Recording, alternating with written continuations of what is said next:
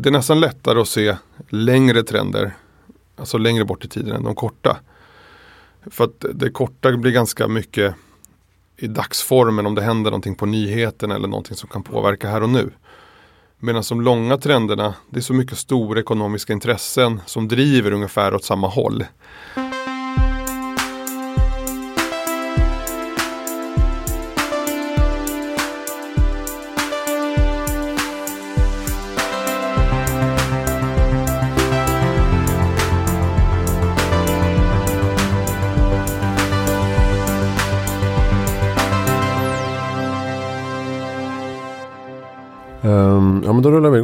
Det Heja Framtiden. Jag heter Christian von Essen och jag sitter här med Rodrigo Pozo Gravis. Tja tja, tack för att man fick komma hit. Ja men varsågod. Tack för att du kunde komma. Grundare och vd för något som heter Gravis Telescope. Ja, stämmer bra det.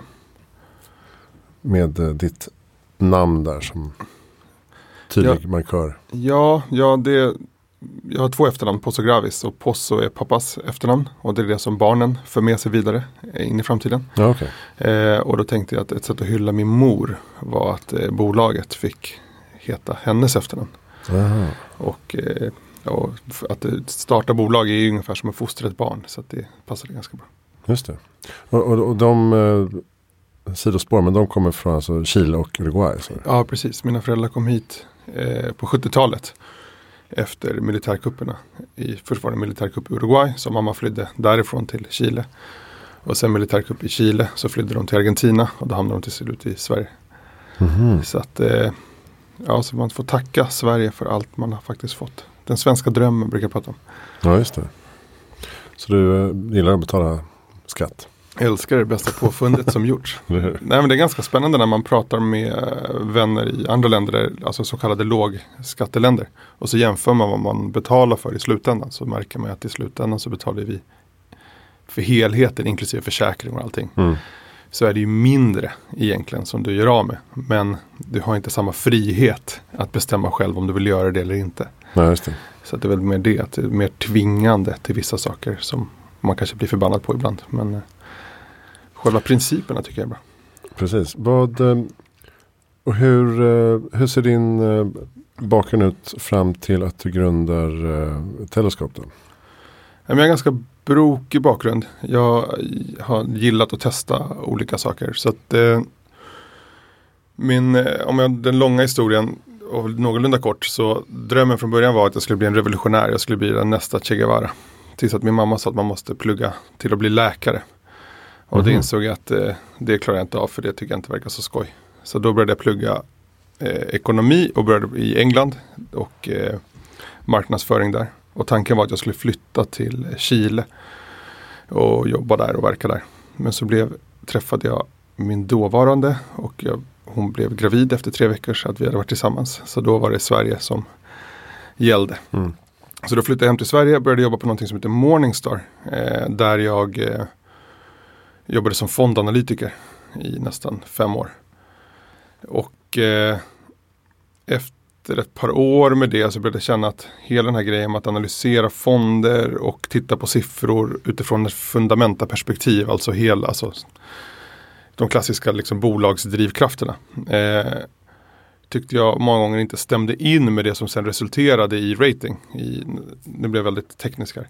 Men Mm. då började jag titta på men vad är det som egentligen påverkar uppfattningen av en fond och ekonomin och så vidare. Då blir det hela det här perspektivet med ekonomi och kommunikation och hur man påverkar varumärken. För att det kunde ju vara så att en fond på pappret ser väldigt bra ut. Men sen fick attraherade den i alla fall inte nya sparare och så vidare. Och då kunde det vara för att det var ryktesspridningar eller det kunde vara någonting annat som påverkade fonden.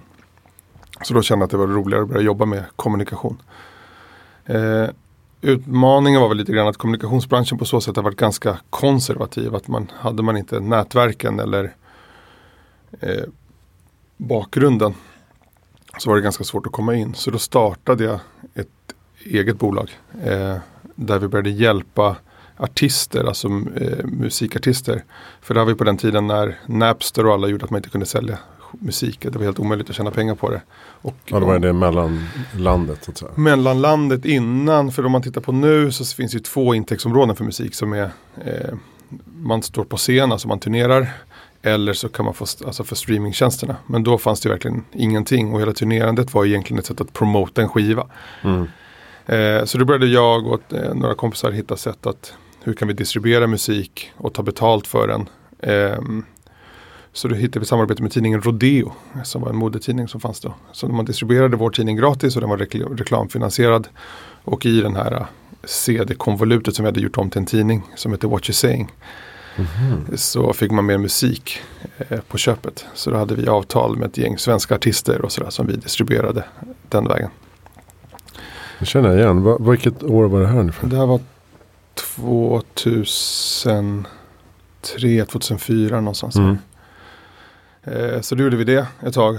Men det var svårt att få ihop affären. Men tack vare att vi hade ändå sålt in sponsordealar och liksom annonsörer in till det här projektet. Så började de vilja ha hjälp med att synka deras artister med, med dem som varumärken.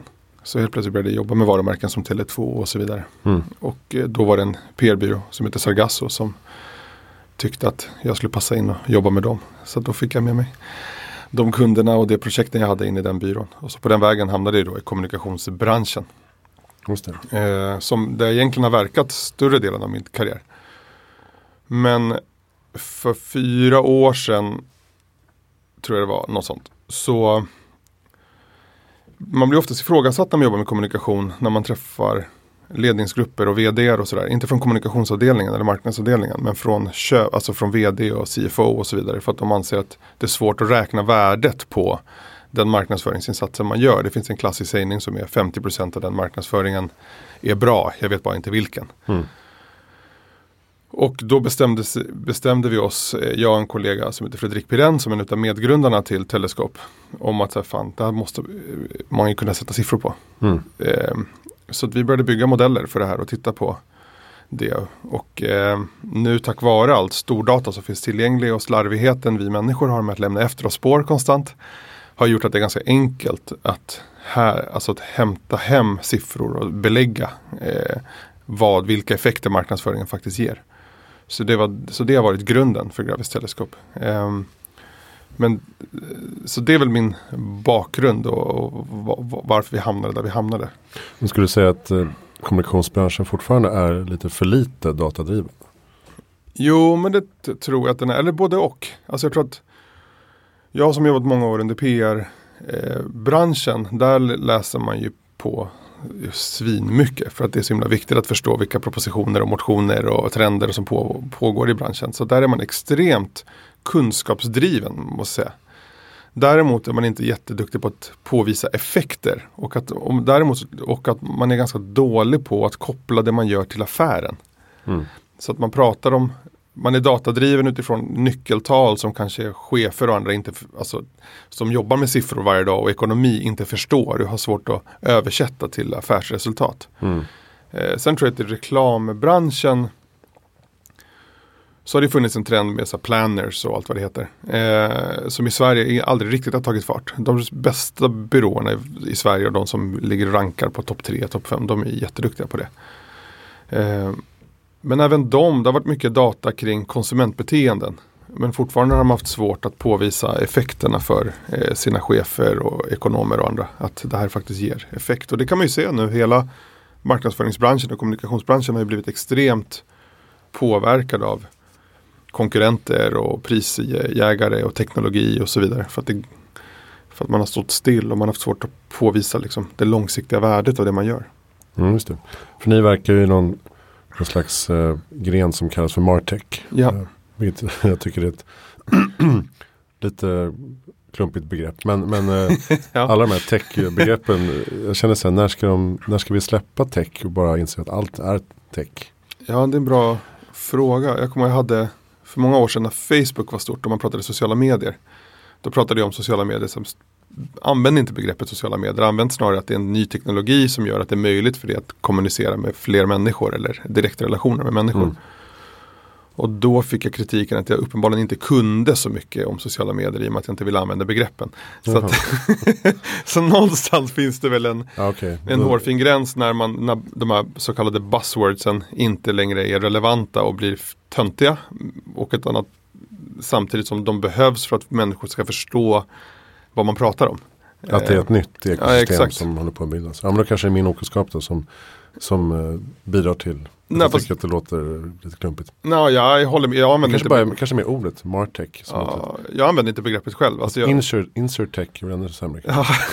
Försäkrings... ja, det, och fintech och det finns ju healthtech och proptech och allt vad det heter. Mm. det är svårt att fatta vad det egentligen betyder. Men så att jag tror inte att det är din okunskap. Jag tror att det är snarare att det är att människor har behov av att hitta egna positioneringar och sätta sig i ett, eh, en, en box för att göra sig lite viktiga. Mm. Men um, ni har ju sagt, jag har ju träffat dina kollegor lite grann. Ja. Och, um, och uh, er, er utgångspunkt verkar vara lite grann att, att ersätta managementkonsulterna med uh, er liksom, datadrivna algoritmstyrda lösning. Ja, jo men det är väl... en förenklad version av Ja men det är när vi försöker raljera lite grann brukar vi säga att vi ska automatisera McKinsey. Mm. Ehm, och, och tittar man på en av kritiken som konsultbranschen generellt har fått är att det, och speciellt när man pratar med investerare inom tech, på techscenen och så vidare så säger man att konsult, consulting ska man inte investera i för det är bara linjär tillväxt och det är svårt att få till, det är så humankapitalbaserat och så vidare. Mm. Och de har ju rätt i det. Eh, samtidigt så finns det en dubbeltydighet i det här för att konsultbranschen växer årligen med nästan 4,5 procent, 5, procent per år. Så det finns, det är inte så att de har stagnerat. Utan så att jag tror att anledningen till att de själva inte har innoverat så jättemycket i sin egen bransch är för att man, ja, man är ganska mätt och ganska nöjd med den tillväxten man har. Man ser ändå tillräckligt med affärer och när man tittar på allt ifrån det man kallar för digital transformation och allt vad det heter som kunderna där ute är oroliga för. Mm. Så finns det ju konsultbehov helt enkelt, experter. Men när vi började titta på det, eh, på den branschen och det vi själva har gjort som konsulter så ser eh, nu hårdrar jag det men jag tror att nästan 80-85% av det vi gör går att automatisera på grund av att mycket av det vi gör handlar om att just hitta datakällor, att eh, korrelera, bygga statistiska modeller och titta på, eh, analysera data och, så vidare, och bygga rekommendationer på det. Mm. Och lärdomen som vi har från det vi själva har gjort och från den tiden jag hade på Morningstar var att det är så jäkla tråkigt att hålla på och rensa data, tvätta data, bygga makros och så vidare. Mm. Så att kan man automatisera den delen och fokusera på det roliga vilket, som, vilket är att ge de kreativa slutsatserna, titta på strategiska rekommendationer och så vidare. För det är den biten som du egentligen är intresserad av. Alltså köper jag konsultfirma och jag heter Karolinska så gör jag det egentligen inte för att någon ska vara där och ge mig eh, dagligt stöd utan det är för att jag vill vara lite smartare och klara av att lösa eh, de framtida patienternas behov. Eh, och det är egentligen det jag vill betala för. Men i och med att det är så mycket handpåläggning i att samla upp kunskapen och paketera det i presentationer och sådär. Så krävs det ändå en hel besättning av en massa människor. Så, mm. det, det vi, så när vi pratar om det på det sättet så är det mer att vi tror att det kan komma, vi kan bli tillgänglig till fler genom att automatisera de processerna som kräver stor handpåläggning. Och vilket ger mer tid och det är det vi egentligen vill göra. Vi, skapa, vi vill skapa mer tid åt de som faktiskt jobbar med den finala rådgivningen och eh, de som sitter med besluten. Att få mer tid att tänka, reflektera. Mm. Eh. Men som jag förstår det så kan man i princip utifrån de parametrar man eh, önskar då så får man i princip en dashboard från er där man kan följa till exempel varumärkesrenommé eller liknande.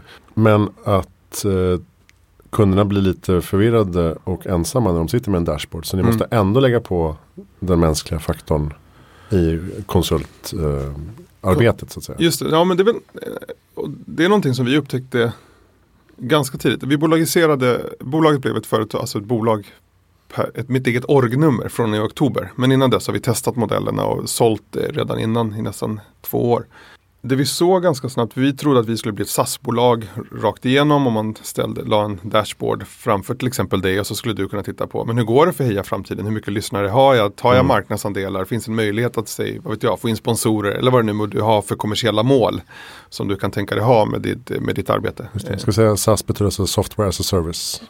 Tack. Prenumerera på mjukvara i molnet eh, lösning. Tack så mycket, ja. Eh, och det vi såg när vi började titta på att göra det som en ren digital tjänst mm. var att som du var inne på att människor var inte riktigt redo eller tränade i att förstå den här typen av siffror. Eller hade inte tid. För att om man tittar på de flesta organisationer idag så är de ganska slimmade. Mm. Så det finns inte tillräckligt med människor för att ta hand om den här nya kunskapen. Så att det vi fick som reaktion många gånger var bara, äh, men inte en till jäkla dashboard. Eh, och vi blev lite förvånade för vi tänkte att det här är superbra, här kan du få göra jobbet själv och du kan ta bort massa mellanled. Mm. Men det var inte riktigt det som eh, man uppskattade. Eh, så att vi la till egentligen det vi kallar för en operatör, en analytiker som eh, har direktkontakt med våra kunder och sätter upp systemet och sätter upp sökningarna och mm. Analyserna. Och sen förbereder en presentation. Så att jag brukar jämföra med självkörande bilar. att Man påstår ju, det vet jag inte, men att tekniken är klar. Egentligen skulle man kunna släppa ut den på gatorna. Mm.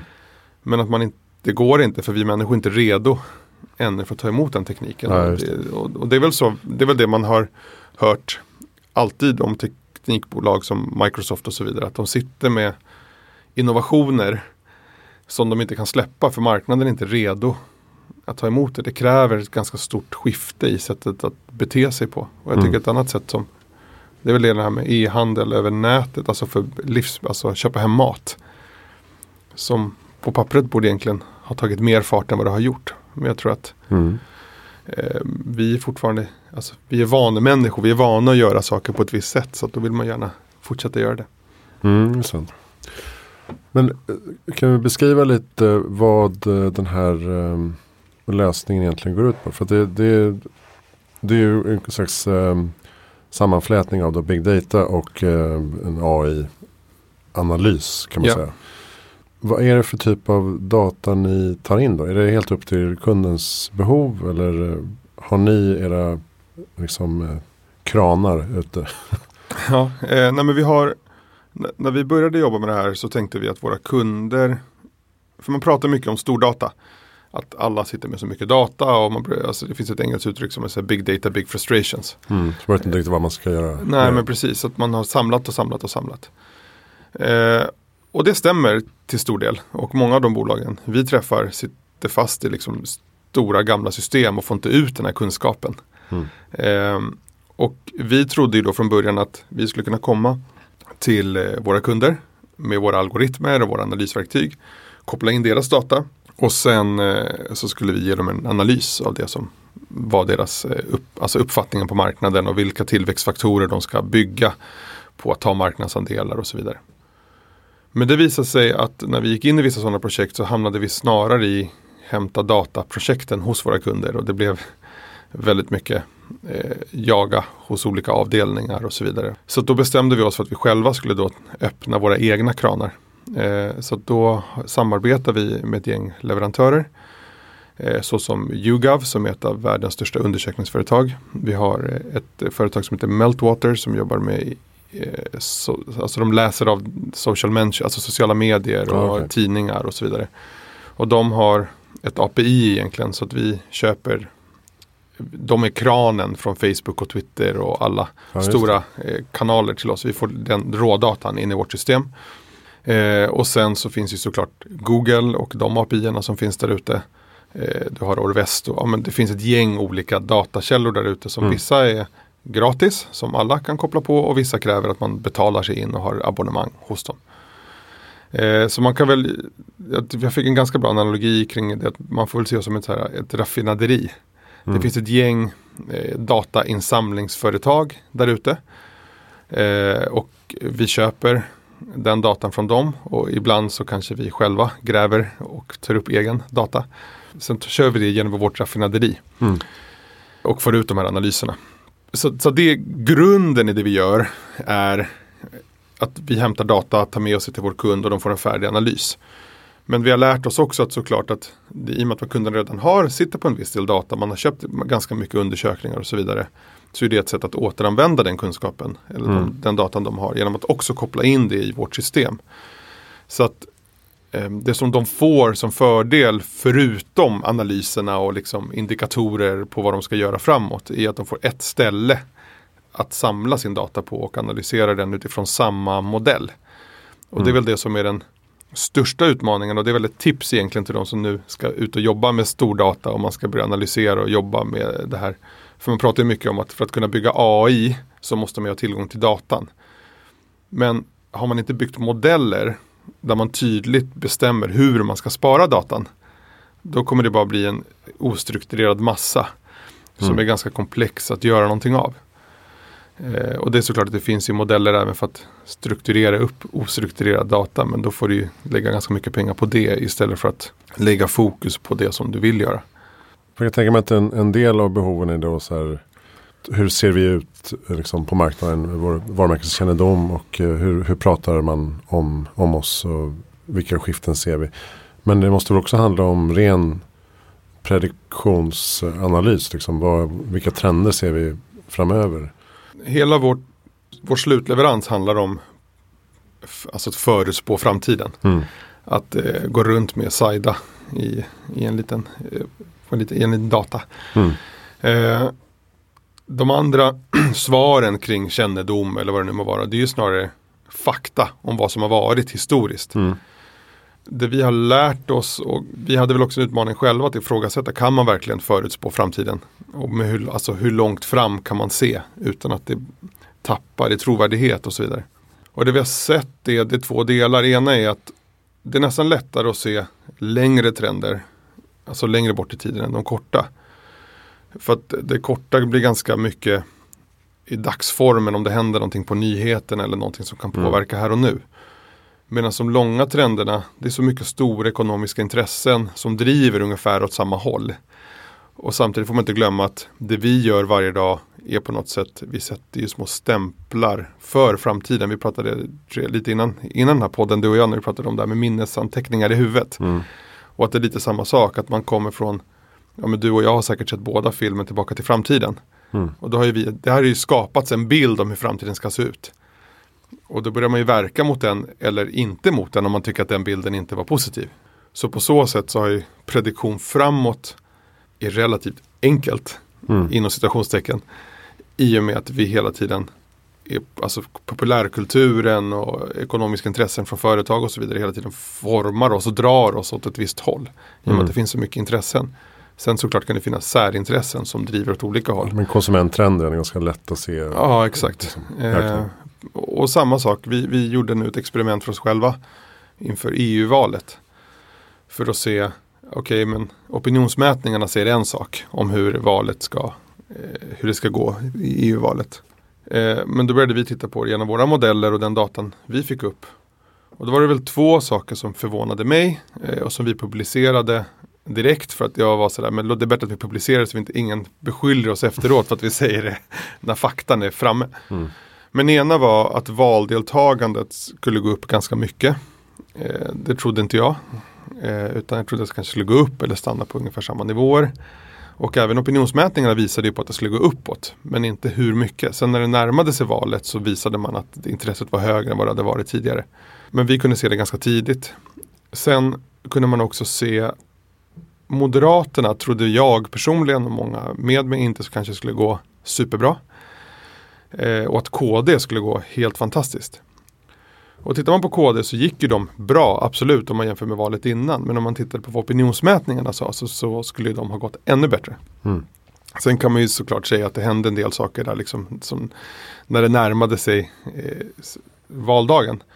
Men vi kunde redan se långt innan att resultaten inte var så bra för KD som opinionsmätningarna visade. Så att, det, så att det stämde mer överens med vad det faktiskt blev. Och eh, Moderaterna visade våra undersökningar att det skulle gå så bra som det faktiskt gick för dem. Mm. Eh, och jag tyckte det var lite läskigt att publicera den faktan för jag tänkte att alla opinionsmätningarna visar ju andra typer av siffror. Ska vi verkligen våga? Mm. Men eh, så, så det är ganska fascinerande om hur vi människor i och med de spåren vi lämnar efter oss på, på nätet och vad vi pratar om officiellt och så vidare. Att det kan hjälpa till att sia om framtiden så tydligt. Ja. Och, och det, jag såg ni var inne på det också i, i bloggposten där kring, kring eh, valanalysen. Att, eh, att det vi säger att vi ska göra inte alltid överensstämmer, överensstämmer med det vi faktiskt eh, gör till slut. Just det. Och att eh, internetsökningar till exempel är en bättre eh, parameter då för mm. att eh, få fram sanningen. Mm. Vi har varit inne på den här boken tidigare, avsnitt två, var länge sedan. Men Everybody Lies av Seth Stevens Davidovits. What Internet can tell us about who we really are. Där man bland annat går igenom då, eh, till exempel vad folk säger om sexuella preferenser kontra med vad de faktiskt söker på porrsajter och så. Ja. Det är ganska olika. Ja. Men så, där är ni inne på någonting viktigt. Alltså att komma närmare den mänskliga naturen på mm. något sätt.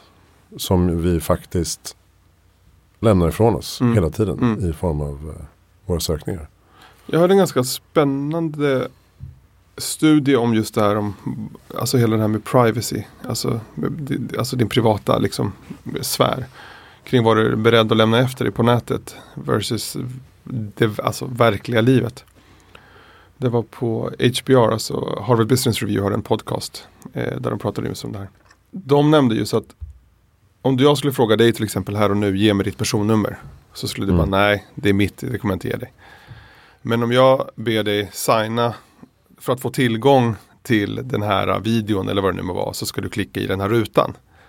Det går du med på att göra för du fick en direkt positiv effekt utav att det, det var ju ganska enkelt, vi bara klicka i en ruta så var det klart. Mm. Men egentligen effekterna av att du klickade i den där rutan är mer långt än att du gav mig personnumret. För personnumret kan ju du spärra och det, all, det visst det är komplicerat också men det, det, det, är svårare för mig att förfalska din namnunderskrift och så vidare som det kräver. Mm. Medan när det är gjort på det här sättet så har jag helt plötsligt gett rätten till att jag får följa dig överallt. Så då lämnar du efter det ditt mest personliga till mig utan att ha tänkt efter för att du fick en omedelbar kick eh, just då. Så att det emotionella gjorde att du valde någonting som du kanske rationellt om jag pratar med dig nu skulle du bara nej det skulle jag aldrig lämna ifrån mig. Eh, och, och, det är ganska spännande och samtidigt lite läskigt tycker jag att vi människor är, så lite medvetna om de spår vi lämnar efter oss och att eh, vi är inte särskilt medvetna om hur den här datan faktiskt används. Och jag tror att de flesta idag vet om att man lämnar efter sig datan.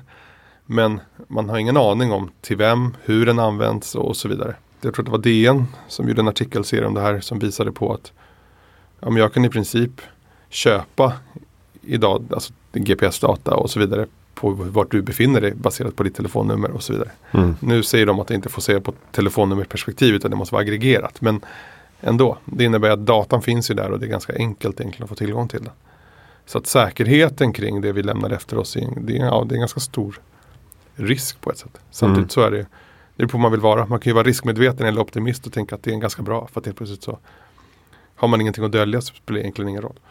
Nej, precis. Men uh, som vi pratat om tidigare här att det är okej okay i samhällen som vårt där det är öppet och fritt och demokratiskt. Men, men uh, i andra samhällen där det inte är det så um, är det inte lika härligt att bli av med sin sjukvårdsdata eller mm. att den läcker. Eller, eller positionering för den delen. Mm. Men, uh, men det är kul för er att ni har mycket data att labba med. Ja men där, jag, jag tror att det är inte bara oss, jag tror att de flesta bolag idag som, alltså om man tittar på Tink och hela deras affärsmodell och liksom de flesta och Facebook och Google och alla de här stora mm. techbolagen bygger ju hela affären på att vi människor lämnar efter oss en massa spår. Så jag tror, tror på så sätt är GDPR det bästa som har hänt. För att helt plötsligt legalt har ju vi individ, människor ändå vår legala rätt över vår egen information. Mm. Sen tror jag, vet jag inte om det är tillräckligt många människor som nyttjar den möjligheten. Eh, så. Men jag tror att även för oss är det bra. För då är det lättare för oss också att ha ett utbyte med individer och säga vi ska göra det här jobbet för en kund. Du får det här tillbaka om du ger oss tillgång till att följa dig under ett par dagar eller vad mm. det nu må vara. Så på så sätt så kan man ju bygga, apropå att komma närmare människan, att bygga studier och så vidare på hur faktiskt människor beter sig. För tittar man på hela allt ifrån läkemedelsindustrin och så vidare. Det har varit ganska komplext för det är fortfarande studier och det är sampling, alltså grupper man samplar som ska vara representativa för antalet människor i ett land och så vidare. Och det har gjort att det är svårt att veta om det faktiskt är det så bra som det faktiskt vi tror att det är eller bygger det på den här gruppen människor vi har testat det på. Mm. Eller så vidare. Ni har varit inne lite på, nu, nu har ni skrivit lite bloggposter. Därför mm. jag hänvisar till vad ni har pratat om. Ja. men, men just det här marknadsförarens roll i den nya datadrivna tiden. Ja. För som jag förstår så, så menar du eller ni att eh, marknadsföringen har blivit lite för kortsiktig. Mm. Att man, eh, man tänker snabba liksom, kampanjlösningar snarare än se på långa horisonten Mm. med eh, varumärke och vart man, vart man ska. Mm. Är det ett eh, problem tycker du generellt? Alltså bl- blir det någonting som eh, devalverar varumärket på något sätt? Jag tror att, inte bara tror, jag är helt övertygad om och det är inte bara jag som säger utan det är forskning som, som, som vi hänvisar till också. Eh, men jag tror att det är en utmaning generellt, alltså om man tittar på mänskligheten, att vi gillar snabba fixar. Mm. Eh, och det är bara att titta nu på EU-valet tycker jag där Moderaterna och KD var genier och lyfte kärnkraftsfrågan som lösningen på klimat och miljöfrågan. Genom, och genom att flytta perspektivet dit och visa att lösningen är redan här. Då, då gjorde det att vi människor inte behövde ställa om eller så här, men varför ska jag göra om allting utan det finns redan en lösning. Det gäller bara att starta om dem där igen. Och det är problemet med avfallet, det är inte någonting som berör mig. Det går säkert att gräva ner jättedjupt eller vad det nu må vara. Nu är inte jag, jag är inte varken för eller emot kärnkraft. Jag, tänker, jag, jag tänker bara på själva fenomenet kortsiktigt versus långsiktigt. Och tittar man på varumärkesbygge och företagsbygge så är det samma sak. Jag har min roll, alltså tittar man på snittet i alla fall i Sverige som en marknadsperson har sin chefsroll. Det kan, kan ha ändrats men tidigare var det tror jag, tre och en halv, fyra år som man hade positionen. Och då vill man ju under den här perioden visa såklart att man har gjort effekt. Mm. Och långsiktig effekt, det tar ju tre, fyra år kanske innan man börjar se effekterna av det här varumärkesbygget. Och, och det kan du inte riskera för du måste ju påvisa redan efter månad fyra att det du gör varje dag har en påverkan, en positiv påverkan på affären. Eh, och då gör det att då satsar man ju såna, på den typen av aktiviteter som kan påvisa effekt imorgon. Och det är då man får till den här kortsiktigheten. För att man börjar titta på de här snabba fixarna och snabba försäljningsfixarna. Eh, jag säger inte att det ena utesluter det andra utan jag tror som alltid att det handlar om en kombination. Men ett varumärkes största, alltså huvudsakliga uppgift enligt mig och några till såklart är att kunna få absurda mängder pengar för din vara i den kategorin du befinner dig i. Och då handlar det om att personifiera någonting och skapa ett värde som är större än den faktiska produkten. Och tittar man på i den eran vi lever i så går allting att kopiera. Mm. Även stora komplexa maskiner efter ett tag går patenten ut och helt plötsligt så kan folk börja massproducera det här. Och det som kommer särskilja dig då är ju att du har byggt någonting kring ditt varumärke som gör att du sticker ut. Det är det enda som du egentligen kan vara unik på. Det går att kopiera men det är fortfarande, då blir det ju kultur och kultur är mycket svårare att härma. Och på så sätt tror jag att marknadsförare måste lära sig att ett, titta på vad är de egentliga nyckeltalen som en styrelse och en vd faktiskt eh, bryr sig om. Och då de kortsiktiga säljresultaten, absolut, det är en del utav det. För det handlar ju om omsättning och så vidare. Men det andra är att de vill ju försvara marknadsandelar. De vill ha en hög aktiekurs eller en stabil aktiekurs etc. etc. Och tittar man på det så handlar det mer om vad det är för bild du har byggt kring ett varumärke. Eh, och vad det är för framtidssignaler som man skickar. Och, och där tycker jag H&M har varit ett klassiskt exempel på det har gått bra för dem alltså i siffermässigt eller helt okej. Okay. Men de har utifrån ett varumärkesperspektiv inte lyckats kunna bygga en framtidsvision. Så att man började misstro dem och ifrågasätta att deras, hela deras e-commerce satsningar inte fungerade, de hängde inte med och så vidare. Och ska man vara krass så tänker jag personligen, det är min personliga åsikt, så behöver man ju inte vara först med all ny teknik för att ändå vinna över tid. Mm. Utan det handlar snarare ibland om att lära sig om vad andra gör för misstag och sen man brukar prata om leading edge är lika med bleeding edge. Att det ibland kostar det mer att in ligga först i innovation. Ibland kan det vara bra att ligga och bevaka tills att teknologin har kommit ikapp. Men där tycker jag just att H&M's styrka som varumärke hade, hade de kunnat varit mer positionerade som ett framtidsvarumärke och inte bara eh, liksom de som alltid levererar kvartalsresultat. Då hade det nog kunnat stabilisera kursen. Så, mm. så, och det är där jag menar att man kan visa affärseffekter genom att prata långsiktighet med ledning och CFOs och så vidare. Förstår marknaden det? Då? Vad menar Vilken marknad? Nej, men om man, om man är börsnoterat bolag och måste liksom ha fina kvartalsrapporter hela tiden. Titta på Spotify. Tittar mm. du på de siffrorna utifrån fundamenta så är det inga bra siffror. Det är röda siffror rakt igenom. Mm. Men de säljer en framtid och en potential som jag litar på och som jag känner har ett värde. Och, och det förstår marknaden absolut. Mm. Det kommer till en punkt såklart där man till slut börjar ifrågasätta och undrar. Men så länge man är tydlig med sin plan utåt och berättar om varför man gör som man gör och vad är anledningarna så, så förstår marknaden det absolut och tycker kanske ibland nästan det är konstigt om du börjar visa vinst för fort för att de vill att när ditt löfte är att ta marknadsandelar så fort som möjligt till exempel. Just det, och då kan man alltid säga vi skulle kunna ställa om till lönsamhet imorgon. Men just Precis. nu fokuserar vi på tillväxt. Exakt. Uh. ja, men, och, och, och, det är väl olika syn på tror jag hur man bygger bolag. Ja. Man, lyssnar man på Reid Hoffman har ju sin blogg där han pratar om blitzscaling och så vidare. Och han tycker ju liksom hela det här med organisk tillväxt är jättedåligt. Utan det handlar om att hela tiden ta så mycket andelar som det bara går. Och, ta så stor del av marknaden som det bara går så att det håller borta konkurrenterna. Mm. Det anser han är den moderna formen av att liksom bygga bolag. Okay.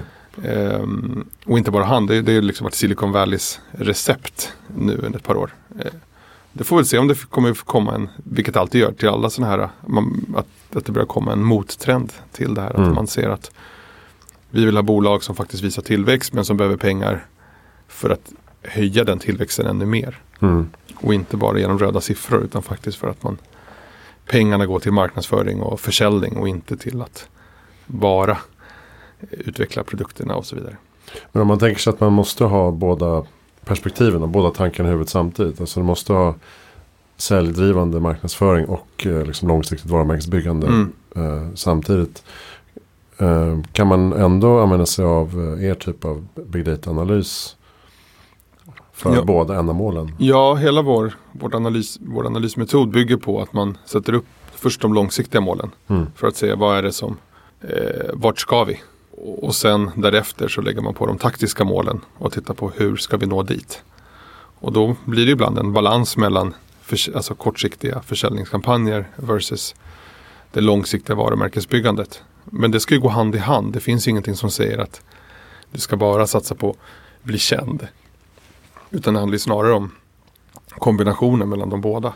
Mm. Eh, så att ja, hela vårt system bygger på det. Och det är väl, alltså, det är väl att likna med alltså ett index på aktiemarknaden. Att du tittar på, du har ett OMX-index eller vad det nu må vara.